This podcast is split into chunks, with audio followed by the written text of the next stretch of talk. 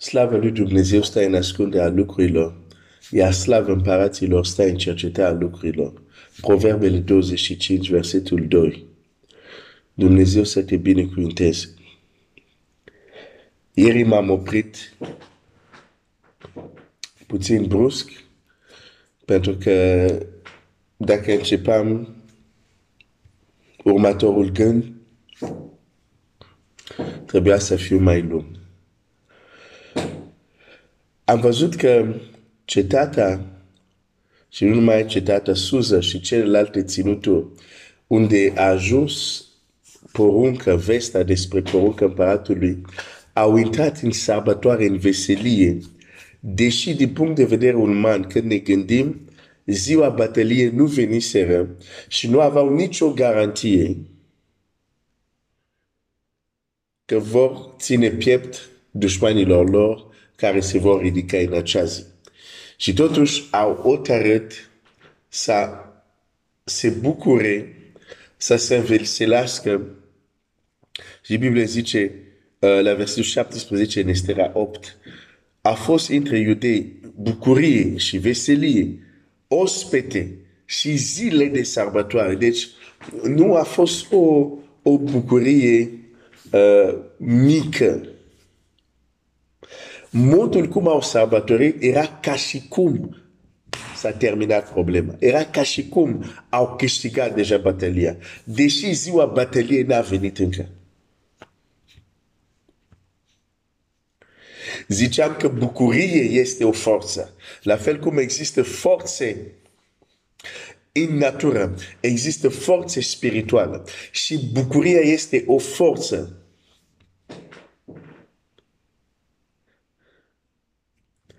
În, în om. Este o forță extraordinară. Bucuria adevărată. Dar mai trebuie să precizez și asta. Bucuria adevărată. Este o forță extraordinară. Doar ea poate să te ajute să învingi în multe bătălii. Dar, dacă spun bucuria este o forță, pentru unii poate o să fie, mm, cum adică este o forță spirituală? O să poate o să fie ezitent.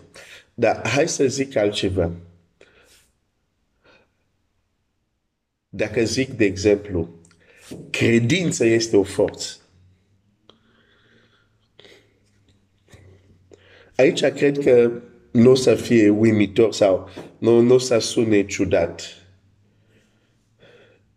Pentru că știm texte din Scriptura care ne spun clar, dacă cineva are credință, ar zice chiar unui munte, ridică-te, aruncă-te în mare. Și nimic nu i-ar fi cu neputință. Deci știm că credință este o forță extraordinară. Dar și cum se numește a te înveseli, a te bucura, cu adevărat, ca și cum ai câștigat deja bătălia, înaintea bătăliei, știi cum se numește asta? Credință. Este o formă de credință. Nu ai ajuns că în ziua bătăliei, dar tu te înveselești și sărbătorești ca și cum ai câștigat deja. Se numește credința și îți garantez, credința este o forță extraordinară.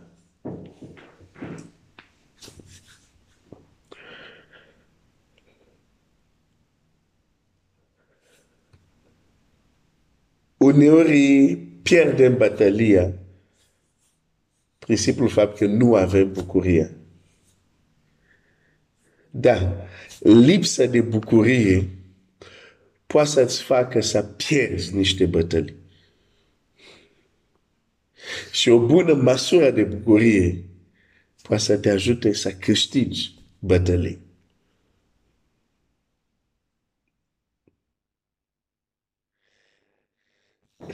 E clar că bucuria nu este singura forță uh, spirituală care un om poate să o experimenteze sau poate să o aibă. Dar textul care am ajuns să vorbește despre bucurie și de asta m-am oprit să vorbesc din nou despre acest fenomen. Este important să te bucuri, este important să te otarești să te bucuri, este important să știi să sărbătorești și să te înveselești cu ai tăi. Este important. Pentru că bucuria este o forță.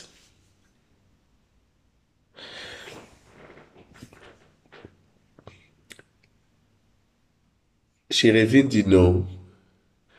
Maturitatea înseamnă să știi ce să pui unde.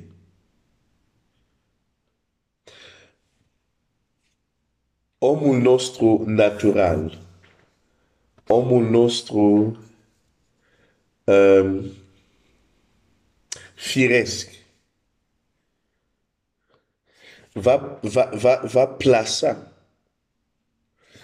uh, bucuria pentru o victorie după victorie. Va plasa bucuria pentru un succes după ce succes a fost obținut. A, asta este mersul în care oameni normal, oameni de rând, oameni raționali funcționează după acest model. Mai întâi obții diploma și te bucuri. Mai întâi uh, întâlnești uh, partenerul de viață și după te bucuri. Uh, mai întâi uh, învingi o batalie, câștigi o batalie da? și te bucuri atunci după ce ai câștigat. Ceea ce, cum se spune, nu este greșit. Dar nu este greșit, fi foarte atent, nu este greșit, dar este obișnuit. Este firesc. Toată lumea face asta. Și Domnul Iisus, la un moment dat, zice, pe dacă voi faceți exact ce face toată lumea, ce răsplată mai așteptați? Dacă iubiți doar cei care vă iubesc, ce lucru deosebit faceți? Acolo ne arată și ne face să, înțele- să, să înțelegem. Dacă vrem să vedem lucruri neobișnuite, dacă vrem să vedem mâna lui Dumnezeu, să fac în viața noastră lucrurile care nu le vedem în mod obișnuit, va trebui că noi să umblăm într-un mod neobișnuit. Va trebui că noi să facem ceva neobișnuit. Și unul din lucruri neobișnuit care putem să le facem este să sărbătorim o victorie înainte chiar să vină ziua bataliei.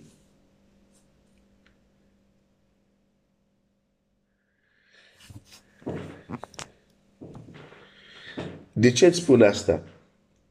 Pentru că s-ar putea să fie câteva persoane care uh, ascultat acum și este exact acest lucru, este exact acest ingredient care vă lipsește. Să puneți bucuria și veselia înainte. Și voi menține această schemă, această logică când se va produce atunci mă voi bucura. Când se va produce atunci o, o să sărbătoresc. Când se va atunci, atunci. Și, și menține această atitudine de ani de zile. Hai să ne oprim. Ce rezultat a adus această atitudine? Apoi trebuie să fim raționali. Foarte bine. Dar a fi rațional așa, ce schimbare, ce lucruri neobișnuit s-au întâmplat cu astfel de atitudine? Fiecare poate răspunde pentru el însuși. Dar, dacă nu aș fi experimentat pe pielea mea, aș fi trecut repede pe acest text. Dar acest text mi-amintește nu doar o singură întâmplare, unde ar trebui să pun veselia și bucuria înainte chiar ziua bataliei. Și acest lucru a garantat victoria finală. Și încerc să ajut pe cineva. Să iasă din schemă unde crezi că ca să te bucuri și să te înveselești, mai întâi trebuie să se întâmplă.